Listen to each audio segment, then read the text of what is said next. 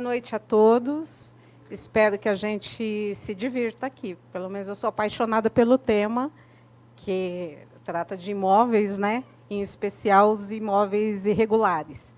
Então, gostaria primeiro de agradecer essa casa que aqui me recebe, a vocês que estão aí pela internet nos prestigiando, a todos aqui que estão presentes, né?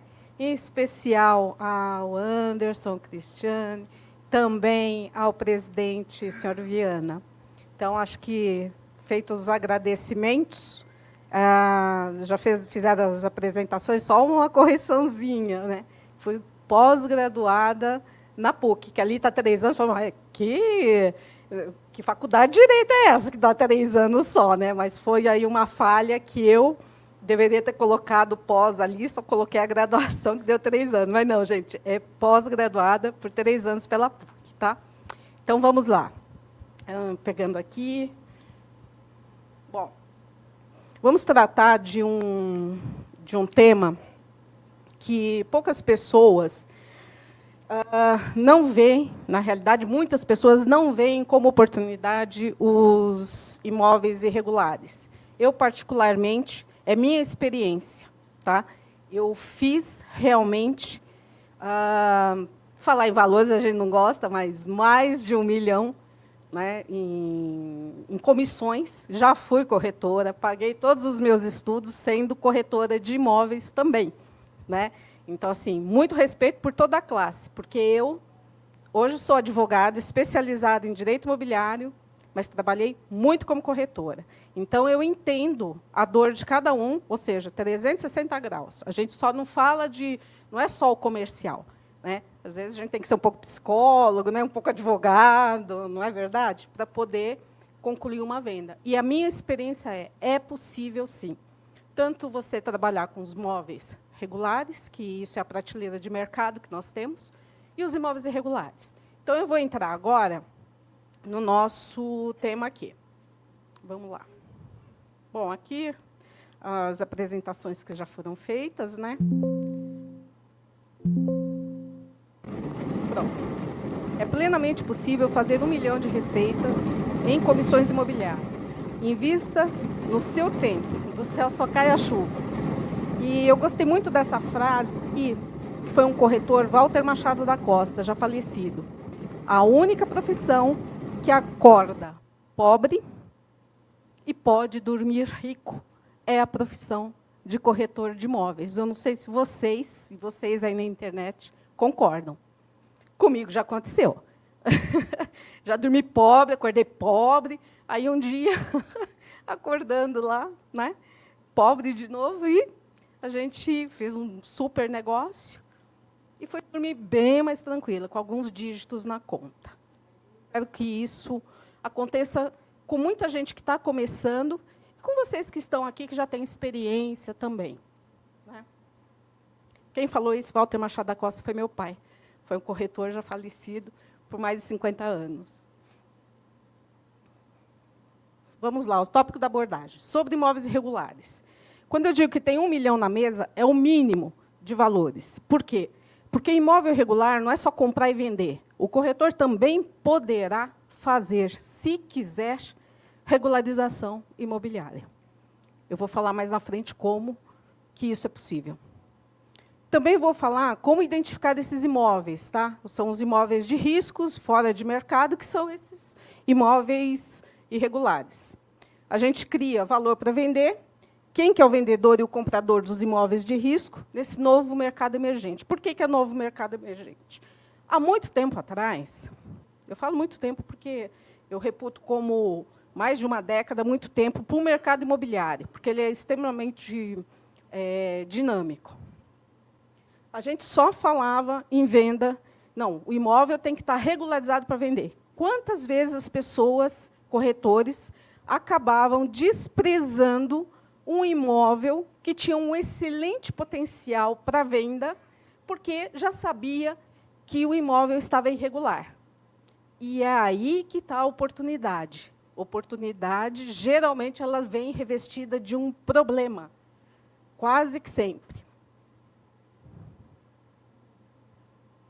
Investir em imóvel regular é um jogo de sorte e azar. Não, é visão e oportunidade. Por que, que eu falo isso? Inclusive para vocês que estão aí na, na internet, os presentes aqui.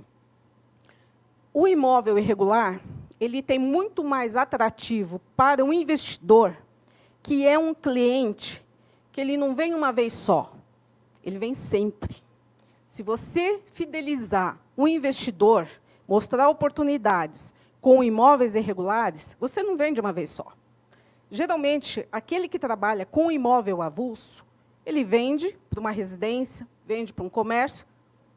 Esse seu cliente muito bem atendido, ele vai te indicar, ou se ele tiver uma outra oportunidade, ele vai te chamar.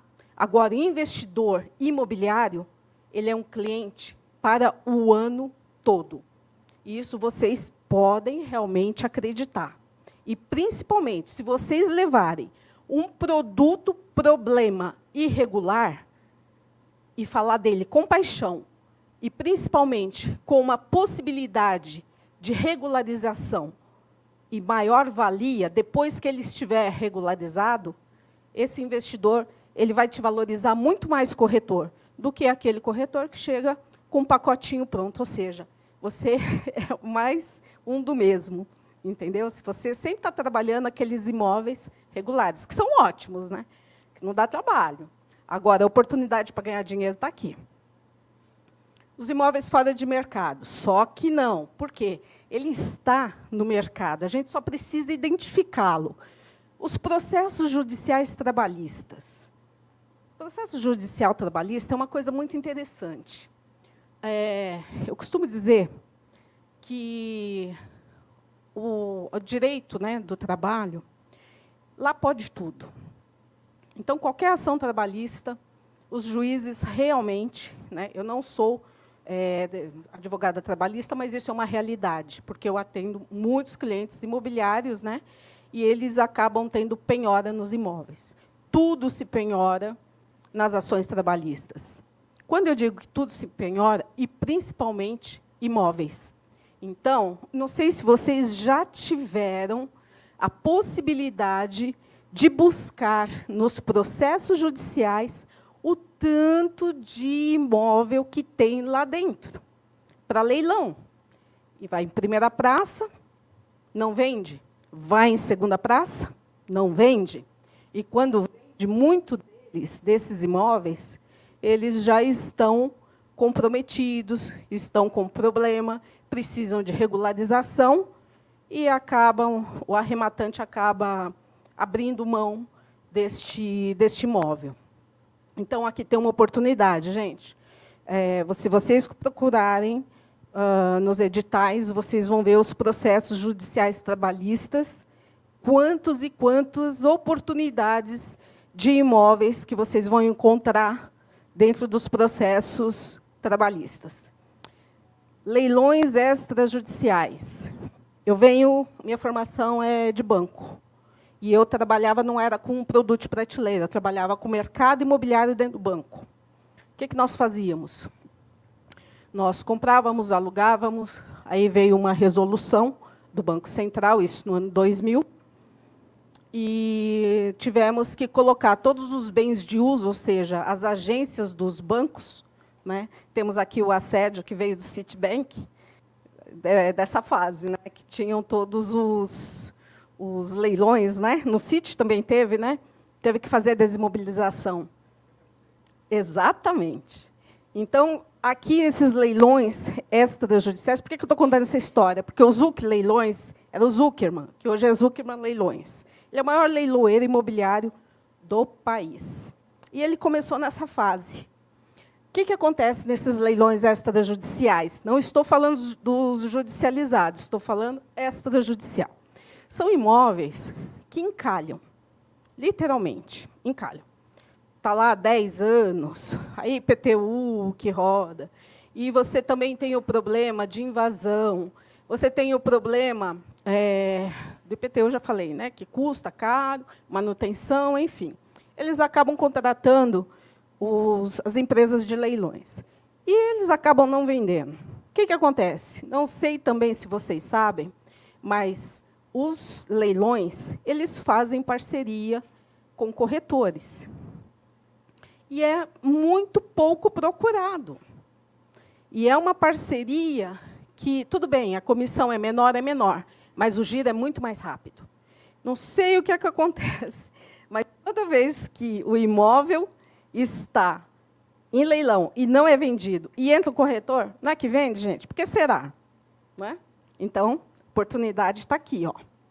Outra oportunidade que são os retomados pelos bancos da CEF, isso vocês devem já conhecer, uh, que são os imóveis que foram inadimplidos, geralmente produto de uh, financiamento que a pessoa comprou, não conseguiu pagar, e o banco retomou. Nesse caso aqui, muitos deles estão ok. Você não tem muito problema de imóvel regular aqui. Só que, em muitos casos, também o que, que acontece? Quando eles retomam esse imóvel, esse imóvel acaba, às vezes, tendo problema do tipo. Estão completamente detonados, o cara sai com raiva.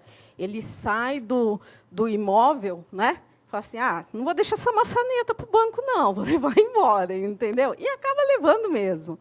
E, com isso, vai deteriorando o imóvel. Aqui também está uma oportunidade de negócio para investidor. Não sei se vocês sabem, mas o maior déficit é, no último censo, 2022-2023, em São Paulo, tem mais ou menos 600, imóveis, 600 mil imóveis, é, quase um milhão de imóveis, estão completamente desocupados por N motivos a oportunidade está aí. Ninguém quer ficar com imóvel, principalmente investidor, com imóvel parado, que custa. Aqui eu estou falando de condomínio edilício.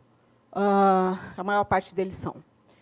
Uh, que custe condomínio, enfim, ninguém quer ter esse custo. Né? Então, a oportunidade está aqui. E é isso mesmo. 2022 para 2023, 600 mil imóveis só em São Paulo desocupados. Vamos lá. Aonde que está o imóvel fora do mercado que eu não estou olhando? Conflito sucessório e societário. Isso aqui vocês também vão encontrar em fóruns é, cíveis. Por quê? Porque tem muito conflito de ações que você tem tanto uh, na cadeia sucessória, ou seja, nos inventários, Existem imóveis parados, irregulares. Por que, que muito inventário não anda? Porque ele esbarra exatamente na situação da irregularidade imobiliária. Quando você tem uma irregularidade imobiliária, você tem que, primeiro de tudo, fazer todos os pagamentos pendentes de impostos, né, os impostos propter rem, que são aqueles que seguem o imóvel, quais são eles, propter rem? Você tem os condomínios e o IPTU. E depois você também tem os impostos é, diretos em relação à doação ou até mesmo em relação ao inventário. Então, aqui vocês também vão encontrar muitos imóveis irregulares abandonados. E nos conflitos societários. Conflitos societários, sociedade é boa até que acaba. E nessa condição, muitos são os imóveis que estão dentro das sociedades integrando capital, integralizando capital. A sociedade acabou, tem algum problema muito sério ali dentro dessa sociedade, só que os imóveis, ao invés de, desses sócios integralizarem com capital, com valor real em dinheiro, eles acabam integralizando essa sociedade com imóveis. E, muitas vezes, muitos problemas acarretam aqui dentro. A oportunidade está aqui. Os imóveis abandonados e sinistrados, isso você consegue levantar na própria prefeitura, ou então, como a maior parte dos corretores, fazendo trabalho de campo mesmo, né? indo, procurando, é, fazendo a pesquisa. Hoje, a, a rede social está aí, que facilita muito mais a vida. Né? Uh, e os imóveis remanescentes, que esses imóveis também eu falo aqui dos remanescentes, mas são dos condomínios edilícios, por conta do quê? São os imóveis que não são vendidos, e nem sempre são imóveis encalhados da construtora. Simplesmente é aquele que não bate sol, primeiro andar, alguma coisa assim. Então, aqui também tem oportunidade. Por quê? Porque cai o valor. cai no valor, gente, qualquer investidor tem muito interesse. Olha, só uma, como o Anderson falou, a gente vai abrir para perguntas ao final, tá? Então, por favor, anotem. Eu vou seguir aqui, mas ao final estou à disposição para as questões. Qual a previsão do mercado imobiliário em 2024? É promissora devido à queda da Selic, é o que se espera, e a melhoria dos outros indicadores econômicos, como a redução da inflação e o nível de desemprego. Desculpa. As perspectivas de mercado de crédito imobiliário são de aumento das negociações devido à melhoria do cenário macroeconômico, possível redução da taxa de juros e o grande aquecimento em aquisição para alocação de imóveis. Isso aqui eu coloquei em vermelho porque nós temos hoje, acho que isso eu não falei ainda, são 30 milhões de imóveis irregulares no Brasil. 30 milhões de imóveis irregulares no Brasil. Porém, a gente tem um déficit ainda no, no Brasil. Vou falar de São Paulo, que a gente está aqui em São Paulo, mas eu sei que muita gente no, no, na federação, em todos os estados aqui da federação está acompanhando a gente. Mas, em especial em São Paulo, nós temos aí um déficit de aproximadamente 70% de pessoas que não têm, falando baixa renda, inclusive média renda, que não têm condições de comprar um imóvel. As grandes construtoras hoje estão, inclusive, diversificando o portfólio delas não só para venda, mas principalmente para aquisição para locação. Por que locação? Não vai ser o tema do nosso, da nossa palestra hoje, mas nos próximos dois anos, aproximadamente, vocês já devem ter agora ouvido falar da tokenização imobiliária. Então, aquele que não tem condições de comprar imóvel, de conseguir um financiamento, possivelmente poderá, pagando um aluguel por meio da tokenização imobiliária, as construtoras já estão de olho nisso, permitir que esta tokenização imobiliária da locação venha se converter a uma aquisição imobiliária, ou seja, ele terá a possibilidade de comprar o imóvel que ele aluga. Mas isso, se tiver uma oportunidade, a gente vai se aprofundar nisso. Mas por que, que eu estou falando? fiquem de olho nos imóveis que podem sofrer um retrofit, por exemplo, para locação. Tá? Então, oportunidade de negócio está aqui. Valorização do imóvel teve uma rentabilidade de 12,2% ao ano, entre 2012 e 2022, enquanto aplicações de investimentos de renda, 8,6% ao ano, ou a poupança, 5,8% no mesmo período. Foi na fonte da Abrainc. Associação Brasileira dos Incorporadores. Vamos lá. Aqui a gente está falando, focando ainda no nicho, gente. Estou dando assim uma, é, uma visão de tudo que, que é possível, mas eu quero falar principalmente para aqueles que vendem no avulso, que vendem para investidores, para o, o comprador direto, que eu acho importante, porque o corretor que está dentro da, das construtoras é, é, um outro, é uma outra abordagem, que geralmente não, não é bem essa aqui. Mas vamos lá. Qual é a vantagem da compra direta? Poder de decisão está na mão do investidor ou daquele comprador final que vai utilizar o imóvel. Tá? Então, ele não depende, estamos falando aqui de alguém que não dependa do financiamento a possibilidade de conseguir esse elefante branco, que é o imóvel, inclusive o imóvel irregular, com deságio de 50% ou mais, por serem menos atraentes ao mercado comum. Aquisição direta de imóveis a risco, que podem ser contornados, e requer uma boa assessoria, aí entre o corretor de milhão. Vai mostrar a oportunidade com ganho real, ou seja, quando vocês encantam o cliente demonstrando que aquele imóvel performado, regularizado, ele entra no mercado com uma mais-valia. Né? Só que, na aquisição, eu consigo até 60%, eu coloquei 50%, mas quanto pior, melhor. Então, quanto mais difícil estiver a regularização dele, menos menor valor de mercado ele terá. Tá? Então, é aqui que vocês mostram o ganho real. E qualquer comprador se encanta. Orientar sobre a diversificação do uso do imóvel para momentos de crise. Isso aqui também é importante. Tá? É, todo corretor, entendo eu, tem um feeling. Ninguém é corretor por acaso. É, isso, assim, eu falo com propriedade realmente, porque a maior parte dos corretores que eu conheço são apaixonados pelo que faz. E é uma profissão difícil. É uma profissão de esperança. E, neste caso, todo corretor que realmente é apaixonado pelo que faz, ele vê o imóvel como possibilidade, não simplesmente uma possibilidade. E o que, que ele tem que fazer? Ele tem que vender esta ideia do que ele já enxerga para o comprador. Ou seja, quando ele mostra o imóvel, fala, mas por que eu vou comprar aqui na Pamplona, entendeu? Em pleno 2021, peraí, mas é só, só 100 metros? Sim, só 100 metros. Só que tem um monte de apartamento em volta e não tem café, e não tem um restaurante.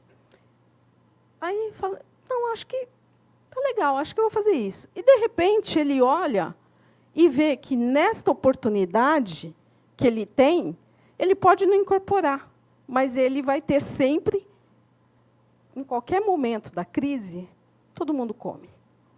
Então, é a visão. Você tem que ter a visão do que você realmente está enxergando o imóvel. Geralmente, eu digo o seguinte, é a vocação do imóvel. Todo imóvel ele é vocacionado.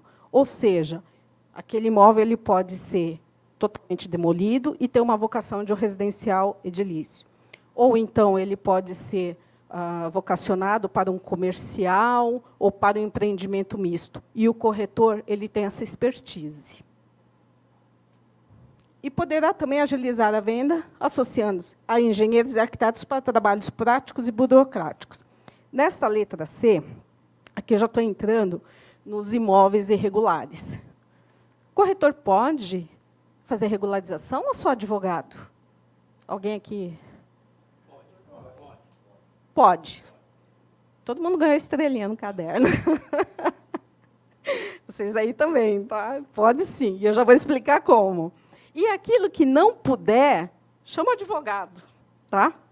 Que aí fica fácil, né? Outra coisa, por exemplo, por que, que advogados e engenheiros podem ser e eles vão receber vocês de braço aberto? Acredito eu, porque eu sempre recebo. É, parceria eu posso fazer algumas coisas sem corretor. Está funcionando? Oi? Tá? Posso fazer regularização, eu, advogada, sem o corretor? Posso. É difícil? Pra caramba. Muito. Eu tenho que sair atrás. O senhor quer é, regularização imóvel? Pô, por que, que ela está falando para mim? Você quer, você quer? É difícil. Então, é melhor a gente fazer uma boa parceria, porque vocês estão na linha de frente. Quem primeiro sente o imóvel irregular é o corretor, não é o advogado, não é o engenheiro, não é o arquiteto. Porque tudo nasce aonde? Na aquisição ou na venda. Vocês estão aí nesse meio. Ou vocês estão na ponta da aquisição, ou vocês estão na ponta do meio, do fim, entendeu? Que é para venda. Então, a associação com engenheiros para fazer planta, para regularizar junto à prefeitura, a arquitetura que é necessária da planta mesmo, não a, a é, plantas mais técnicas, mais layout. E onde entra o advogado? Quando é necessário judicializar. Tá? Então, aqui, ó, não vamos perder oportunidade de regularizar imóveis, não. 30 milhões de imóveis irregulares. Sabe quanto que custa uma regularização extrajudicial? Pequenininha. E vamos falar assim, de uma casinha aí, 250 metros? Alguém tem uma ideia? Depende, depende. depende do quê?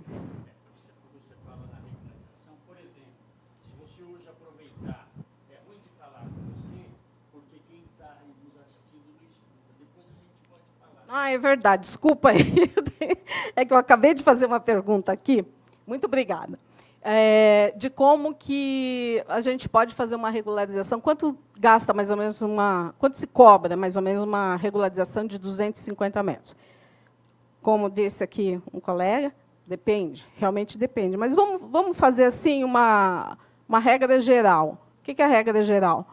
Uma casa ah, média, né, uma classe eh, média mais baixa, que não tenha nenhum tipo de documentação e eu só posso trabalhar com ela, de repente, com uso capião. Nesse caso, realmente, eu vou precisar, se for judicial.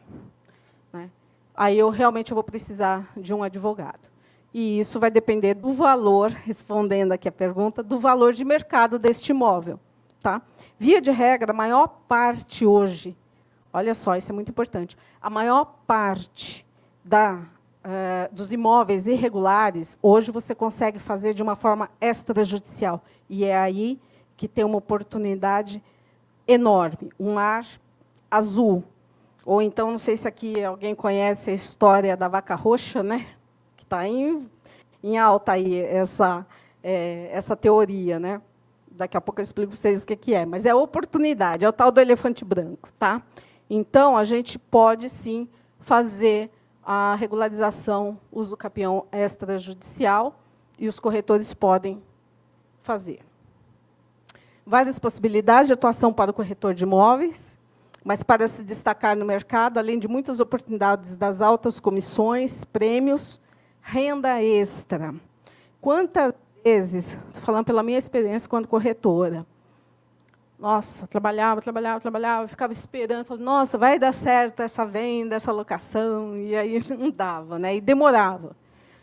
Aqui é uma renda que você já pode cobrar no ato da abordagem com seu cliente, se colocando à disposição para regularizar o imóvel. Então, é uma renda que vem rápido, ela é menor do que uma comissão, é, mas ela vem sempre, é muito interessante. A área é pouco explorada, comercializar imóveis irregulares, uh, bastante lucrativa financeiramente, porque você acaba ganhando no volume, imóveis irregulares e tokenização, que já tem um, uma breve passada no que, que é. A construção das, eh, das parcerias, que acabam gerando as leads, que é muito importante. Corretora responsável legal, por informar. Olha só, gente, isso aqui eu, isso aqui está no Código Civil. Eu acho extremamente preocupante da forma que ele coloca. Olha lá. Corretor é responsável legal por informar a situação do imóvel para o cliente. Então, é ele a primeira ponte de regularização com o proprietário do imóvel regular, como eu falei. Artigo 2, é, 723 do Código Civil. O corretor ele é obrigado, obrigado, a executar mediação com diligência e prudência qualquer profissional, e a prestar ao cliente espontaneamente todas as informações sobre o andamento do negócio. Aí você coloca assim espontaneamente. Como é que eu vou prestar todas as informações se às vezes o próprio cliente não me fala que aquele imóvel tem um problema? Então é de suma importância que todo corretor entenda quais são os problemas que um imóvel pode ter, para vocês fazerem as perguntas certas para o proprietário do imóvel. E quando vocês fizerem a pergunta certa, porque na maioria das vezes, nem o proprietário sabe que ele está com imóvel irregular. É essa questão. Nos atentemos para isso. Né? Eu me coloco à disposição depois, ao final, tenho, deixo o meu, meu e-mail. Quem quiser saber quais são as perguntas certas para fazer, para saber exatamente se o proprietário está ou não com o imóvel regular, vocês podem me mandar a mensagem que eu vou responder a cada um. Tá? Pode até demorar um pouquinho, mas eu respondo. Bom, cesta de produtos imobiliários. Primeira oportunidade, comercializar o imóvel remanescente, os imóveis irregulares, serviços para regularizar identificar o produto, escolhe um nicho desse imóvel irregular que você vai querer. A gente tem muito imóvel irregular que não se aplica muito aqui no estado de São Paulo, que a gente está na capital. Os imóveis rurais, uma delícia trabalhar. Está tudo irregular, a maior parte deles, entendeu? Então, assim, tem muita oportunidade. Se alguém aqui está fazendo chácaras, loteamento, é, imóvel rural, aqui tem uma grande oportunidade. Tá? Então, você escolha seu nicho. O que, que você vai trabalhar? Loteamento? Você pode colocar uma placa lá no loteamento. Você pegou o primeiro imóvel para regularizar, o primeiro. Primeira coisa que você faz, coloca uma placa. Este imóvel está sendo regularizado por. Ali você já vai ter a captação natural. As pessoas já vão olhar e já vão te, de, te procurar. Então, escolha um nicho daquilo que você vai querer regularizar. Apartamentos, tem um monte de apartamentos para ser regularizado, inclusive do CDHU por exemplo. Né? Óbvio, você também tem da classe média, C, D, A. Você tem todos os nichos. Tá? Eu estou falando em massa. Porque uma coisa que eu aprendi também. É, toda vez que você trabalha com público de massa, você tende a escalonar o seu negócio. Tá? E cria uma estratégia de abordagem, rede é, social, parceria, network. O repasse imobiliário, que esses vocês já sabem muito bem, que o cliente quer se beneficiar, beneficiar das boas condições e oportunidades, como um dos exemplos. O repasse de é, financiamento inadimplido, né? Uh, que são aqueles muitas vezes retomados pelo banco. É oportunidade para investidor ou comprador, que será o futuro morador do imóvel. E os imóveis remanescentes das construtoras, o que ninguém quis, tem sim valor. Mercado, de maior peso da economia imobiliária. Regularizar é a oportunidade. Mais de 30 milhões de imóveis irregulares em todo o país. Aqui, mais ou menos, os valores que eu estava dando para vocês. Né? Uh, óbvio que depende, sim, da, do valor de mercado e tal, mas eu peguei, eu trabalho aqui na apresentação com uma regra do que é média, tá? não são as exceções. Então, regularizar uma edícula, 3.500, uma casa terra, 8, regularizar imóvel comercial, 10, e um imóvel sem habite, 10 também. Tem uma evolução natural. Aqui, nesse disco, são as oportunidades aqui que o corretor tem no mesmo único imóvel que ele regularizou, ele pode ganhar três vezes. Quando ele identifica o imóvel e já identifica o problema, aqui ele já tem que ter captação de um investidor ou aquele comprador que vai topar assumir esse risco temporário. Ele se coloca à disposição como uma renda extra, regularizando o imóvel. Ato contínuo, ele vai fazer o quê? Regularizou o imóvel, ele vendeu esse imóvel, ele regularizou o imóvel e ele vai fazer uma nova intermediação, ou seja, uma nova venda. Então, o mesmo imóvel o corretor diligente, estrategista, ele consegue ganhar três vezes. E, gente, tudo, tudo que se faz imobiliário, você tem que realmente ter estratégia. Não aliás, para tudo, mas principalmente no imobiliário. O imobiliário não é mercado de amador. Se você está chegando agora, estude. Veja com quem está dando certo. E com quem está dando errado também. Para você não fazer o que, que o outro está fazendo. Essa é a minha visão com respeito a todos, se alguém acha algo diferente. Né? A 17 quilômetros de São Paulo, aqui eu vou dar um, um. Eu fiz uma lição de casa para trazer algo mais palpável para vocês como oportunidade de negócio. Como eu disse, eu trabalhava numa área do banco que a gente tinha que estudar a vocação das regiões e dos imóveis. Então, eu aprendi muito com isso. E eu gostaria de, como faço aqui agora, de dividir esse aprendizado com vocês. Qual que é? A vocação, entender aonde que está a oportunidade nesse momento. Tá? No ABC, ABCDRP, Santo André, São Bernardo do Campo, São Caetano, Ribeirão Pires. Tá? Então, há excelentes oportunidades para regularizar imóveis. Muito, muito imóvel. Mauá, verdade, verdade. Obrigada. Próxima vez eu corrijo aí depois. Obrigada. E o que, que acontece aqui? Está cheio de possibilidades. Patriane, fazendo publicidade, mas é uma verdade. Está comprando tudo por lá. Por quê? Era uma área metalúrgica, de indústrias pesadas, e hoje tem muito, muito imóvel disponível. Então, aqui, gente, dá uma olhada para o ABC. ABCD, RPM, né? Está corrigido. O Mauá também está aqui. Dá uma olhada, gente, porque não só, só uh, os imóveis possíveis para edificação residencial. Tem muito empreendimento misto e muito, muito para comercial. Muito imóvel para comercial. Né?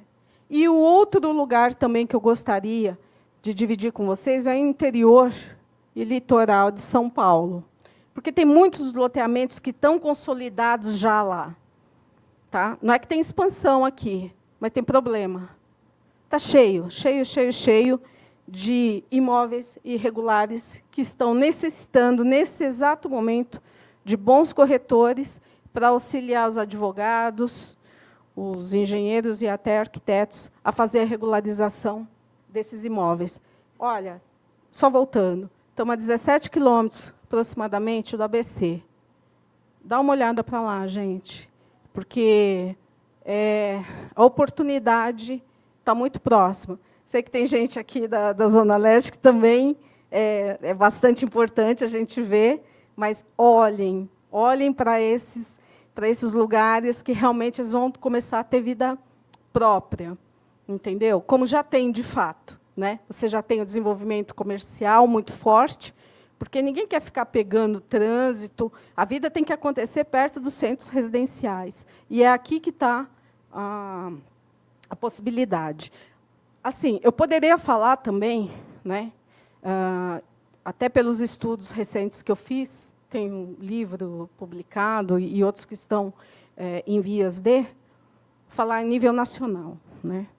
Uh, e para quem está aqui assistindo e tem interesse em saber nas áreas rurais, vejam o centro-oeste e o norte do país. Muita coisa para regularizar por aí. Muita, não é pouca, não. Tá? Você tem um propósito, invista em você, aprimore-se, não trabalha. Isso eu aprendi.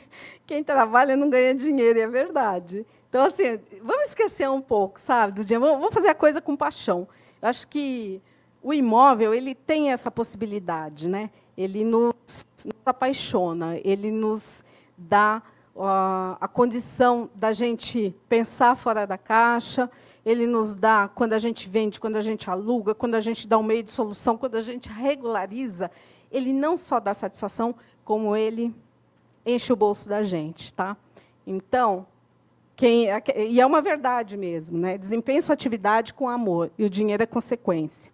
Eu sei que isso é jargão, mas é uma verdade. Bom, tenho a agradecer aqui aproveitando, eu tentei para que ninguém dormisse, espero que ninguém tenha se cansado. Feliz Natal e que, pela proximidade do ano né, que vem aí, e que realize, vocês realizem o projeto de vida de vocês, regularizando imóvel, vendendo e alugando muito. Muito obrigada. Eu nasci, eu nasci sendo corretor porque eu acompanhava meu pai. Ah, somos dois, estou aqui. Adorava. É, a minha pergunta é a seguinte: peguei um terreno há poucos dias, né? E o proprietário já anunciou que ele está com é, questões de IPTU já há bastante tempo e o inventário que precisa ser pago e eles não têm dinheiro e tal. São dois irmãos. É, como que eu deveria proceder num caso desse, inclusive pensando que o valor que ele está pedindo está acima de um valor normal? Então, assim, o que, que você daria de dica? Tá. Bom, nesse caso, a gente está falando que eu não vejo muito como uma irregularidade no primeiro momento. O que, que é? É uma dívida de IPTU. Então, isso a gente está falando de uma cobrança. Dentro de uma dívida de IPTU, eu posso ter uma prescrição, cinco anos para trás. Então, de repente, ah, estou devendo 10 anos. Não, querido, vamos ver aqui, acho que são só cinco, porque cinco já está prescrito. Né? Então, a gente tem que ver realmente é, toda a documentação. Então, setorizar. É IPTU? É. Quanto que tem dívida e quanto está prescrito. Existe a possibilidade de um parcelamento, existe uma possibilidade de um, de um desconto para pagamento à vista. Então, isso tem que ser visto. Segundo momento, está dentro do inventário esse imóvel. Quantas pessoas envolvem? Ele é Somente duas, não tem pré-morto, não tem nada, só os irmãos. O que, que eles teriam que fazer? O corretor, tá? ele, neste caso, como, já abriu inventário ou não? Não. Essa é uma questão que tem que saber. Que às vezes abriu o inventário e o imóvel está lá, o inventário está parado por conta disso, que é aquilo que eu falei. Se não abriu ainda, o que, que pode ser feito? Uma boa análise. Eu, como advogado, eu não posso te dizer agora, sem olhar a documentação, o que, como vai ser feito nesse caso. Mas, via de regra, é aqui eu vou te dizer.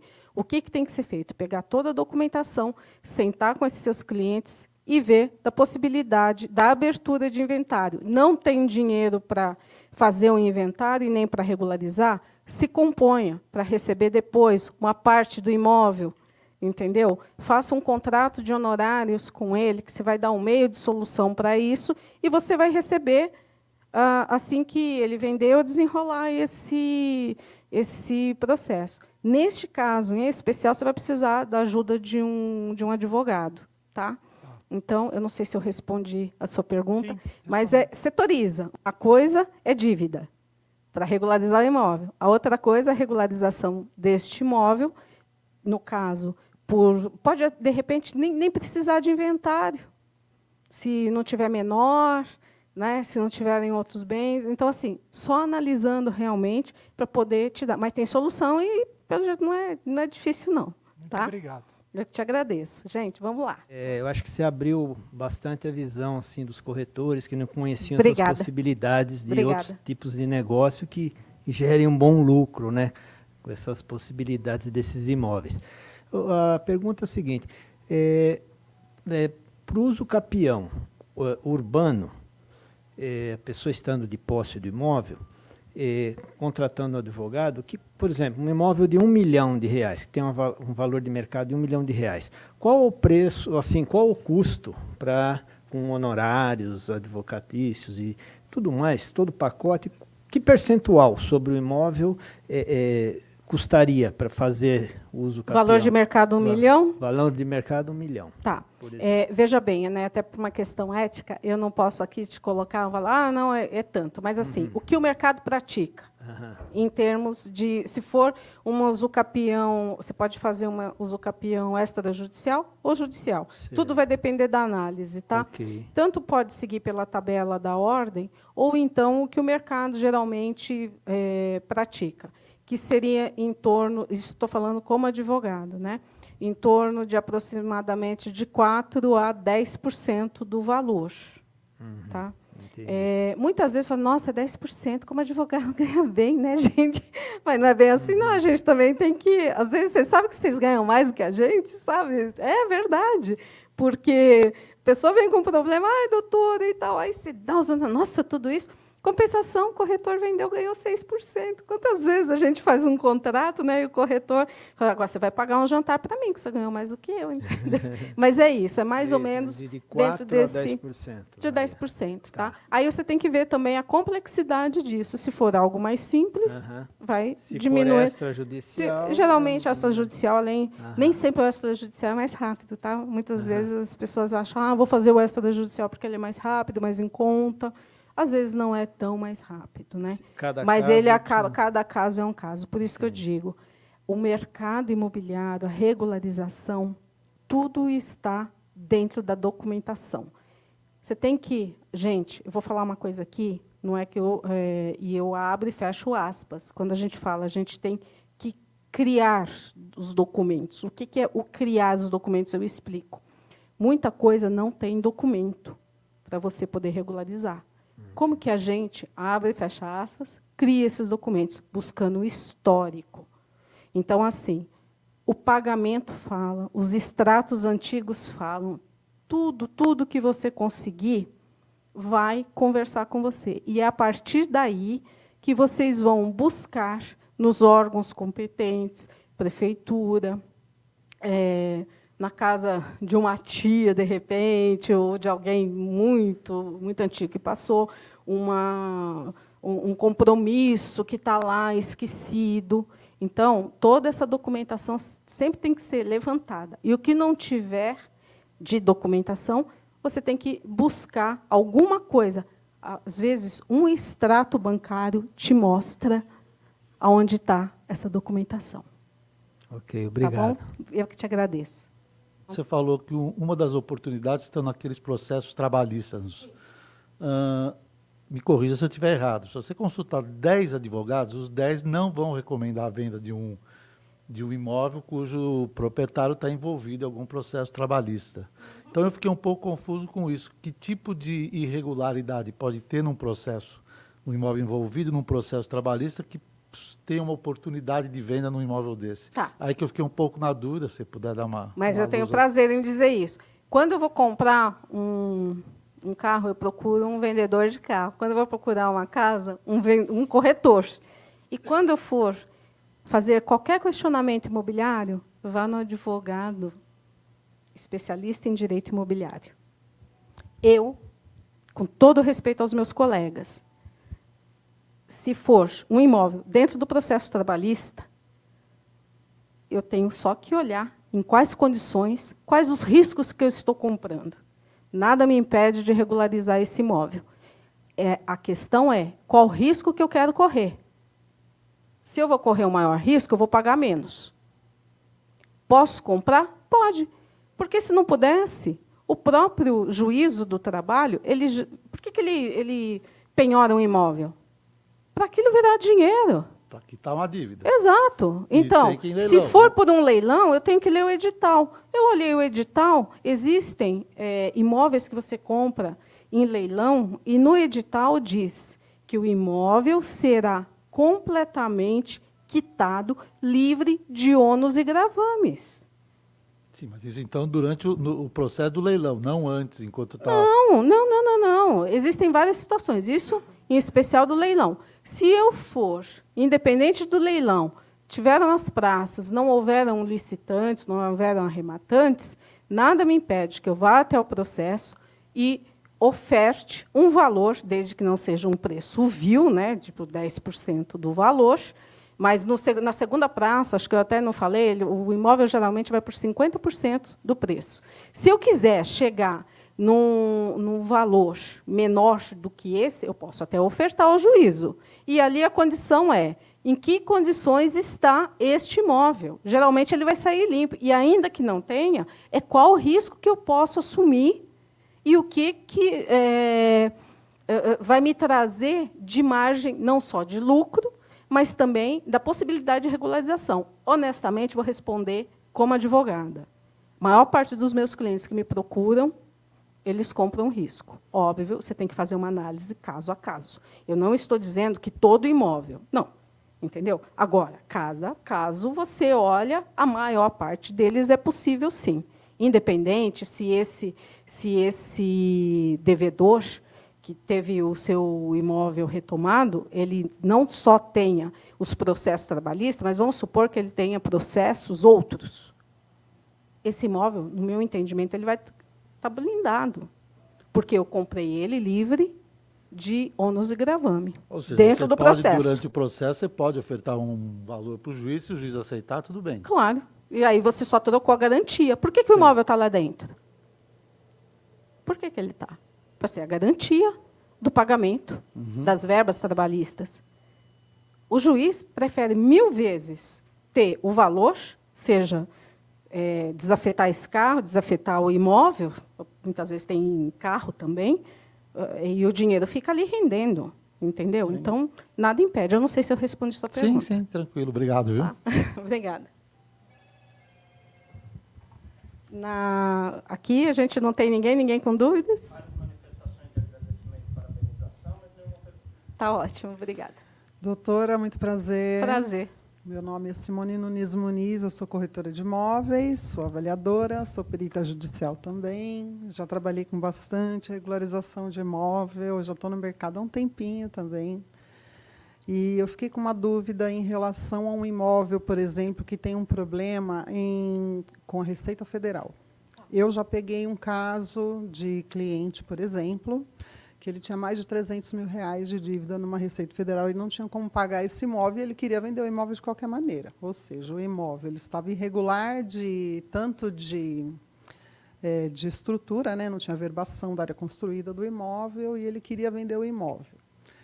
E acabamos não fazendo o negócio por conta do débito que havia na Receita Federal. E o imóvel custava na faixa de uns 600 mil reais. Né?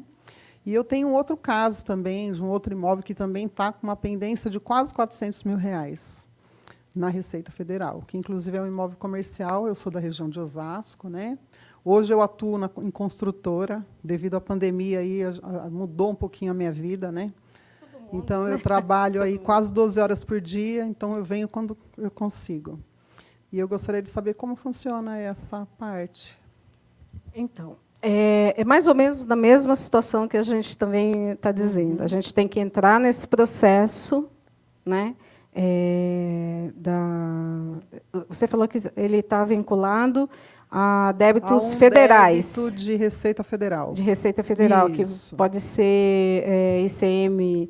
É, é, eu tenho uma, uma pessoa. É, é, Imposto de renda. Na verdade, esse imóvel comercial ele está vinculado a uma escola infantil, né, que é uma pessoa jurídica. Mas eu tenho um outro caso de um cliente que está com essa dívida também na Receita Federal, só que ele é pessoa física.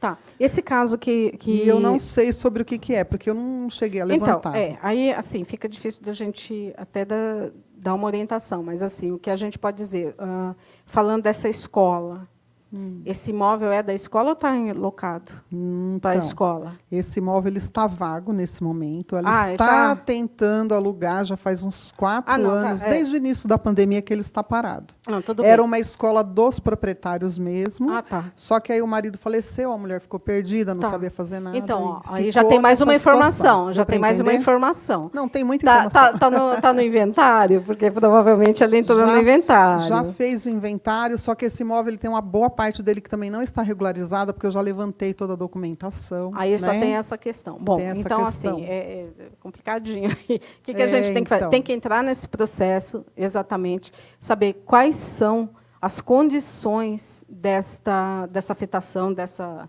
É, é, a situação da, da situação da penhora, uh, o gravando, seja lá como, como que ele está. Então, a gente tem que estudar esse processo para realmente ver qual que é a possibilidade.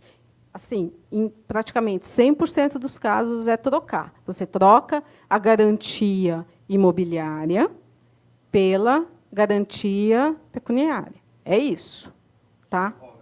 Exatamente. Agora, você tem que realmente estudar a situação deste, deste imóvel. O que eu vejo aqui tem que ver, é, é, pelo que foi passado, Sim. sem a gente olhar absolutamente nada, isso não é uma consulta, fique claro, por Sim, favor, claro. para a ordem, para as questões é éticas. É né? uma só título de, Não, não, é só título de, de esclarecimento, Sim. realmente. E ver a, em que pese ele está irregular, tem, tem várias situações para serem feitas, a situação do inventário, se realmente já foi feita, e aí depois você passa para a situação é, de, de regularização. Tá? Mas se você conseguir tirar esse imóvel de dentro desse processo, nada impede que ele seja é, comercializado, transacionado. Então, na verdade, é, já foi feito o inventário, né? só que a dívida da Receita Federal ela permanece. Eu, como corretora, como conhecedora de toda essa parte, já orientei, sentei com todos numa reunião, informei a eles que eles podem perder esse imóvel se eles não pagarem essa dívida, porque pode ser um dia que a Receita, com certeza, ela penhora isso, que eu sei. Ou não? Bom, se ele já está lá, na, na, realidade, provavelmente estou partindo do pressuposto que ele já esteja Porque essa dívida ela não, tá, não está sendo paga, entendeu? Ela não está sendo paga essa é. Aí, assim, é, tem que realmente dar, dar uma olhada realmente no, no processo. Depois, se você quiser, é, você pode entrar em contato comigo. Sim. E, e aí a gente te orienta melhor. E eu tenho um outro caso também de um imóvel é, numa outra região. Olha quanta oportunidade de negócio que você tem aí. Próxima de Osasco também, que é, é de um conhecido meu de muitos anos, que até trabalhou comigo. E eu cheguei a entrar aí no começo da pandemia, ele me pediu para dar uma ajuda para ele. Como eu conheço um pouco, eu fui lá conhecer o imóvel.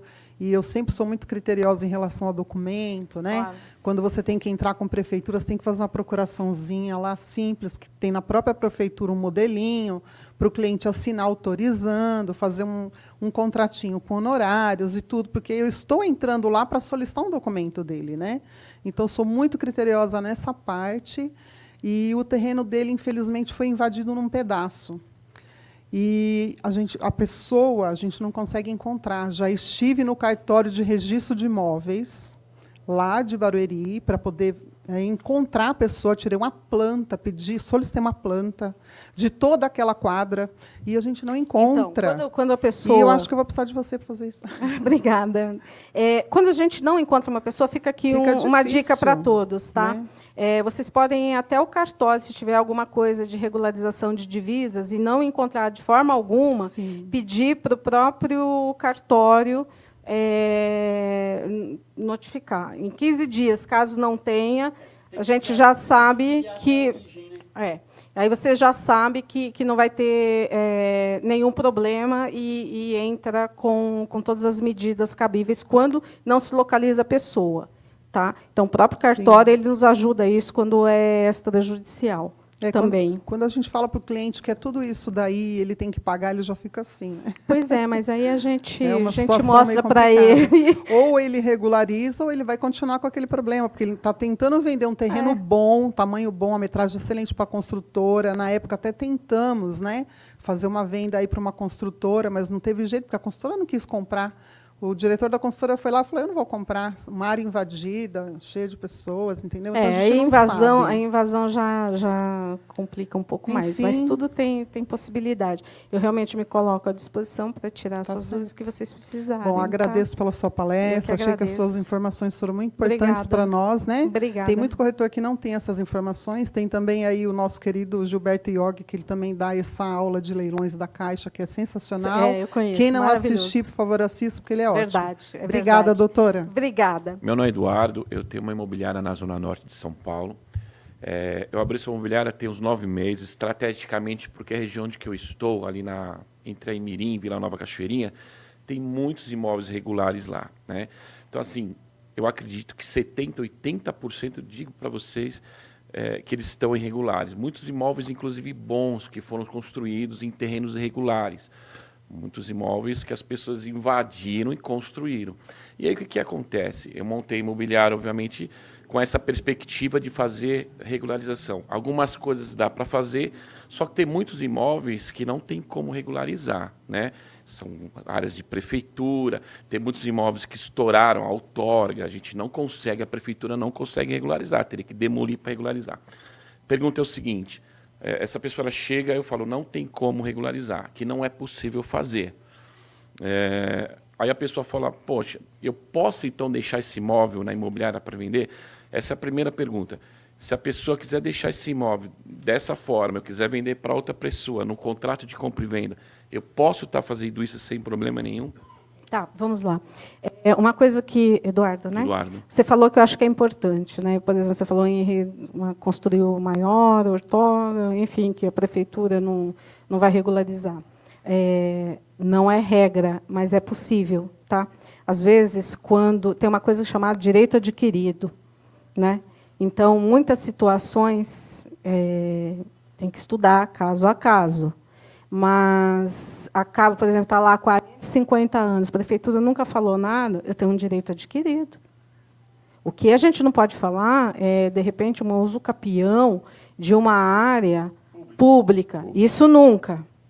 Isso é um absoluto, isso nunca. Oi? Quem está falando? Área, área de preservação permanente, essa é uma outra situação. Né? A gente falando do, que também Mas existem.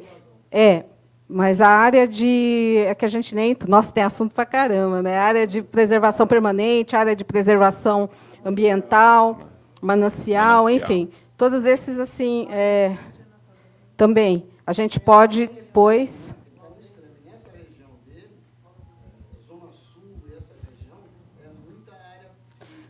Raposo Tavares também a gente tem e São Mateus, a mesma situação. Mairiporã também. Principalmente a área, tem até quilombo, área indígena, que as pessoas até desconhecem.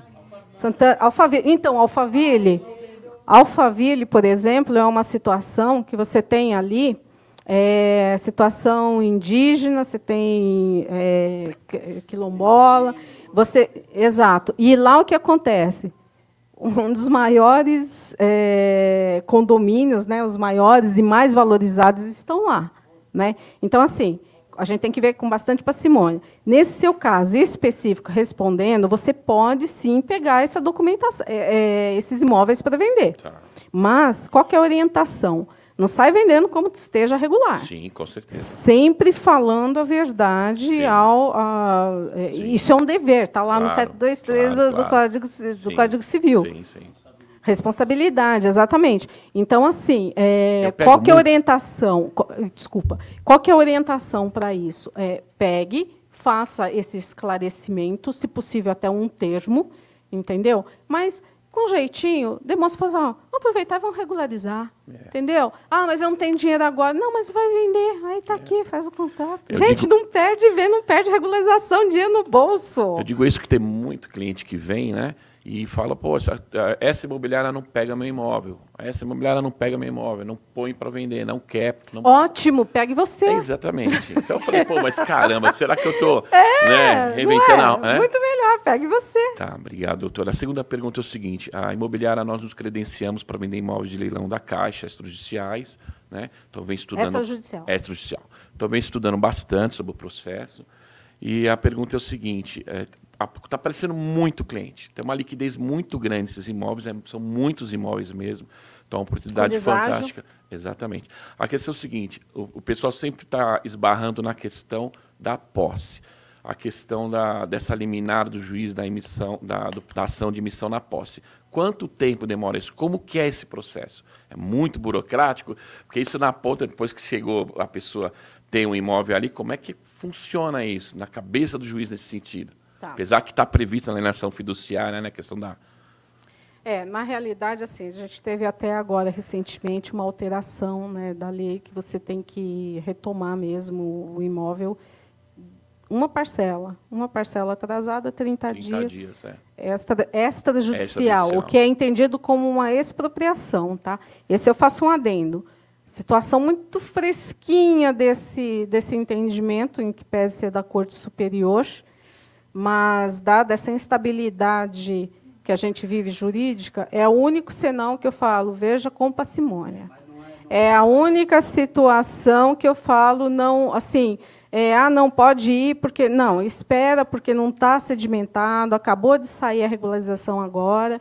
Então, tem que ter, tem que ter um critério e cuidado. Em, em razão dos outros imóveis já retomados, como uma alienação fiduciária expropriada no, dentro da esfera judicial, tá?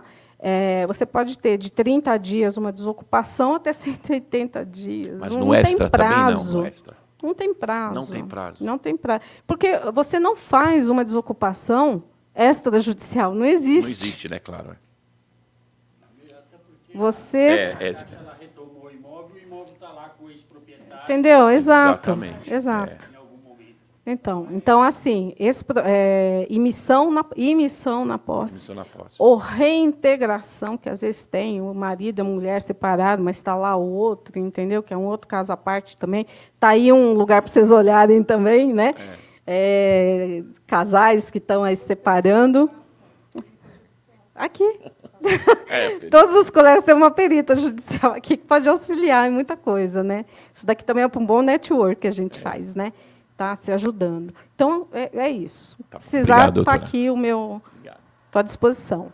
É, sou corretora já há uns 10 anos, só que eu trabalho mais com lançamentos. Né? Sempre foi o foco, é, trabalhar em construtora, imobiliária. E a minha questão agora é, eu tenho um terreno, né, que é lá em Guarulhos, terrenos que foi dos meus pais e agora é do meu e do meu irmão. E a gente está, na verdade, querendo vender. Eu já anunciei, estou com um cliente interessado. E aí eu estou fazendo essa parte, né? Só que esse terreno está irregular. Esse terreno é, foi comprado há mais de 30 anos atrás. É, no inventário, quando minha mãe faleceu há mais de 20 anos, nós o colocamos, porque não tinha escritura, enfim. É uma área de loteamento, como vários colegas falaram aqui, que os que trabalham nessa parte aí, entende? É, compraram, uma imobiliária comprou, loteou, a maior parte dos, dos, do pessoal do bairro lá é tudo sem escritura.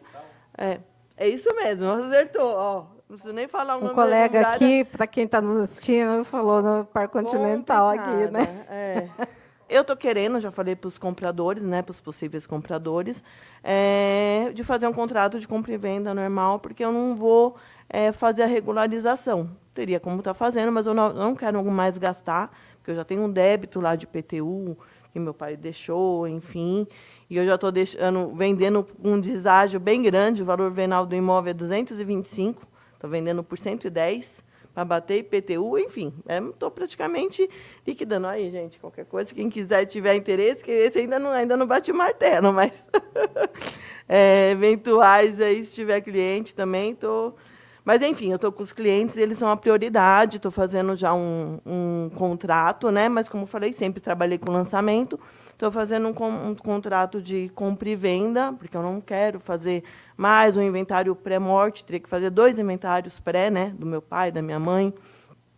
E aí eu só tô, eu tenho dúvidas, né, estou fazendo o contrato, se eu preciso colocar, por exemplo, eu coloquei no contrato o valor venal, coloquei todos esses detalhamentos, até que por lei, né, para a gente ficar especificado, coloquei todos os detalhes da, da questão de é, de documentação, do que os possíveis compradores podem futuramente, eles vão fazer aí a, a, regularização e de todos os pontos que tem que. Então, eu queria saber se eu estou fazendo certo, qual o ponto é. também que eu tenho que colocar. Tá. Detalhei várias, várias cláusulas tá. lá é, falando é sobre. Aquilo isso. que eu te falei, né? Não, não é eu, eu pela questão da OAB ética, eu não posso dar uma consultoria aqui, isso daqui Sim. é uma palestra, mas o que eu posso te orientar é, dentro da, da palestra sempre, né, e quem se identificar com esse caso, é, tem que deixar muito claro, muito claro mesmo, ou seja, expresso, não é verbal, é expresso.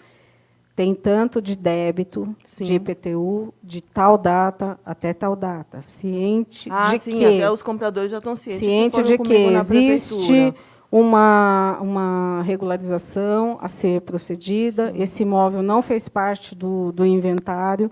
Nenhum dos é, beneficiários, herdeiros, a qualquer tempo, tempo algum, virão reclamar qualquer coisa. Ou seja, quanto mais expresso, específico for e transparente mesmo, Sim. entendeu? Para os compradores, deixando claro que o risco, inclusive esse valor que está sendo vendido por um valor bem menor do que o valor de mercado, está condicionado às, às, à, à realidade fática da falta de documentação e regularização do imóvel. Sim. Tá? É, Aí, bem isso que eu estou colocando é isso que tem lá, que ser Mas, eu, mas eu, eu te digo o seguinte, né? eu sei que você não quer gastar, mas toda pessoa que faz, isso é, é, é praxe uma, um contrato de, seja lá do que, principalmente contrato imobiliário, sem uma análise de um advogado especialista em direito imobiliário, você pode algum tempo ter problema. Ah, sim, entendeu? não, vou... Então é um dinheiro que, que até porque pelo valor que você está vendendo é a sua segurança. Ah, sim. Não, tá. vou, já tô, vou colocar um é advogado é para ver, posso também depois tá entrar bom. em contato com, com, a doutora. doutora, eu gostaria de mais uma vez agradecer a sua disposição de estar aqui conosco, né? Ah, ah, dada a importância do tema, né? Então, muito obrigado por estar compartilhando a sua experiência conosco. Mais uma vez, a todos que nos acompanham pela internet, aos senhores presentes, dados de contato da doutora Rosemary. É, segue ela no Instagram, arroba Rose Genser. Então, foi o que eu falei. Gelser, mais conhecido como Gel, Rose, arroba Rose Gelser ADV. Manda um e-mail diretamente para ela, pede aqui a cópia da apresentação, pede informação, faz pergunta,